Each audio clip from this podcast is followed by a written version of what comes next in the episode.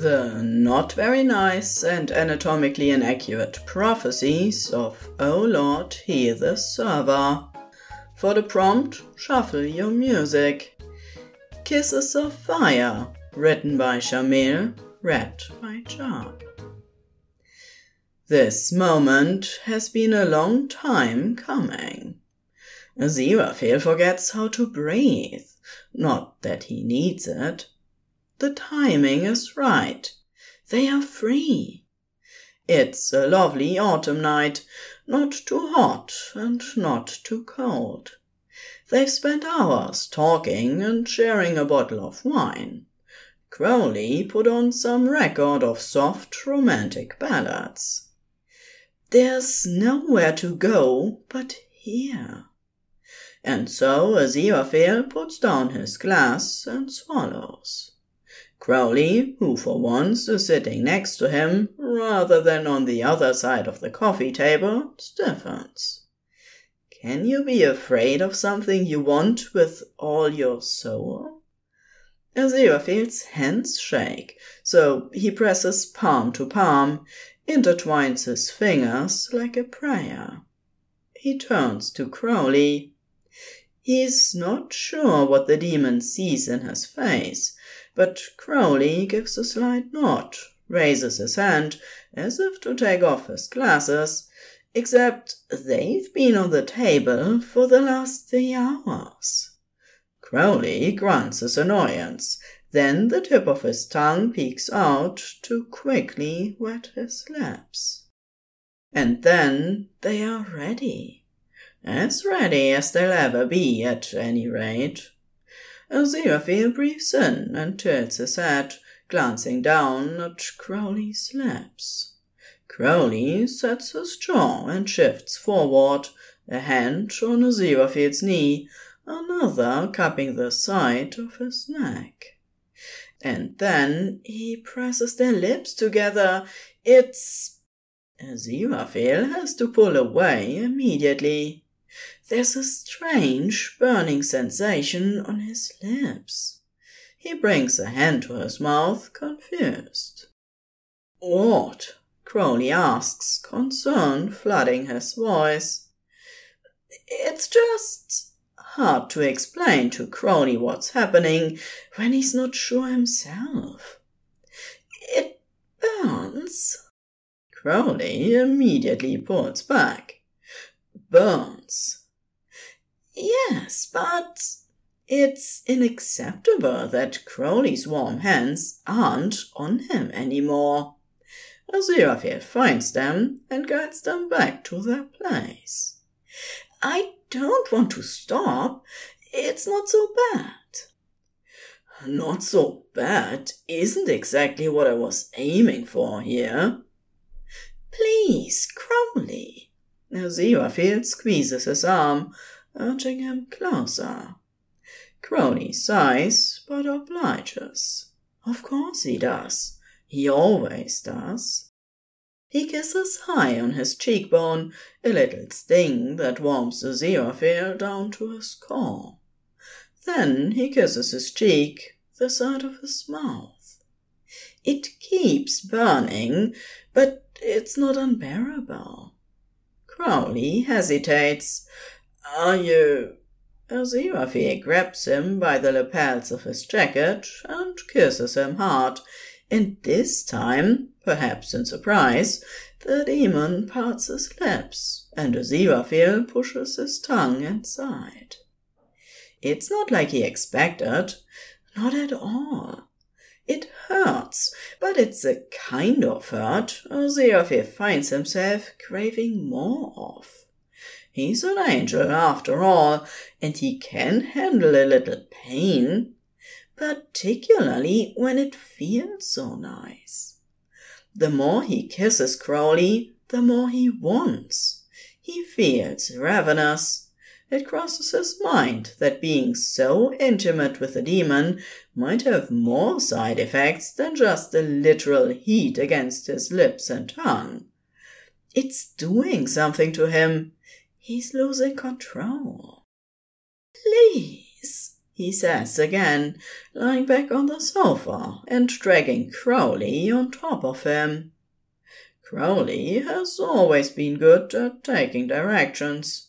Great even when he stops pretending he wouldn't bend backwards to satisfy every single one of Aziraphale's desires. So Crowley does as he's told.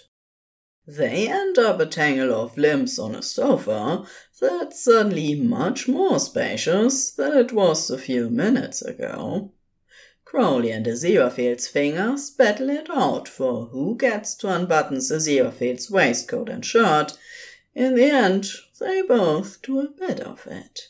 It's slow and inefficient, but Crowley has clamped his lips to the side of Aziraphale's neck in the meantime, and Aziraphale hears himself making noises he didn't know he was capable of. Does it still hurt? Crowley mutters against his skin. God, yes. Yes. Oh, don't stop. Aziraphale. Crowley lifts up on one elbow to look him in the eyes. I'm not here to hurt you. It's not. I mean, it does hurt, but it's. I need more, Crowley. I can't explain it. Do you? I mean, is that something you usually enjoy? Pain? No, not at all. But this is different. It's you. Crowley breathes in sharply and sucks in his lips. Aziraphale agrees. It's a lot. To be able to say out loud something he couldn't even think not long ago. All right, okay, it's fine, Crowley says, and Aziraphale isn't sure whether the demon is reassuring him or himself. It doesn't matter, because soon Crowley's lips are back on his neck, then down his chest, a trail of fire over his heart that makes him crave more and more with each point of contact. There's no denying he's fully hard in his trousers at this point, and there's not so much space between them that he can believe Crowley hasn't felt it. He should be embarrassed. Will be, perhaps, once this is over and his mind has cleared. For now, every touch of Crowley's lips pushes him closer to losing his mind, and he goes willingly. Crowley drags a tongue over his nipple, and Aziraphale throbs in his pants. Oh, He's going to finish embarrassingly early, he can tell. They've barely even started. How fast? Crowley begins to ask. As fast as you'd like, Aziraphale says quickly, between moans, pressing the back of his hand over his mouth to muffle his sounds. And so Crowley does. He keeps traveling down Aziraphale's body, starting little fires wherever his mouth lingers.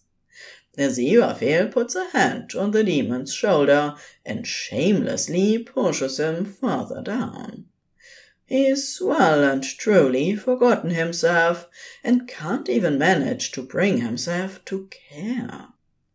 Finally, Crowley frees him from his trousers, drags them down just enough. He pauses and begins laying kisses on the skin above the waistband of Aziraphale's underwear. Each of them burns. Each of them makes him want more. Crowley, I'm going to.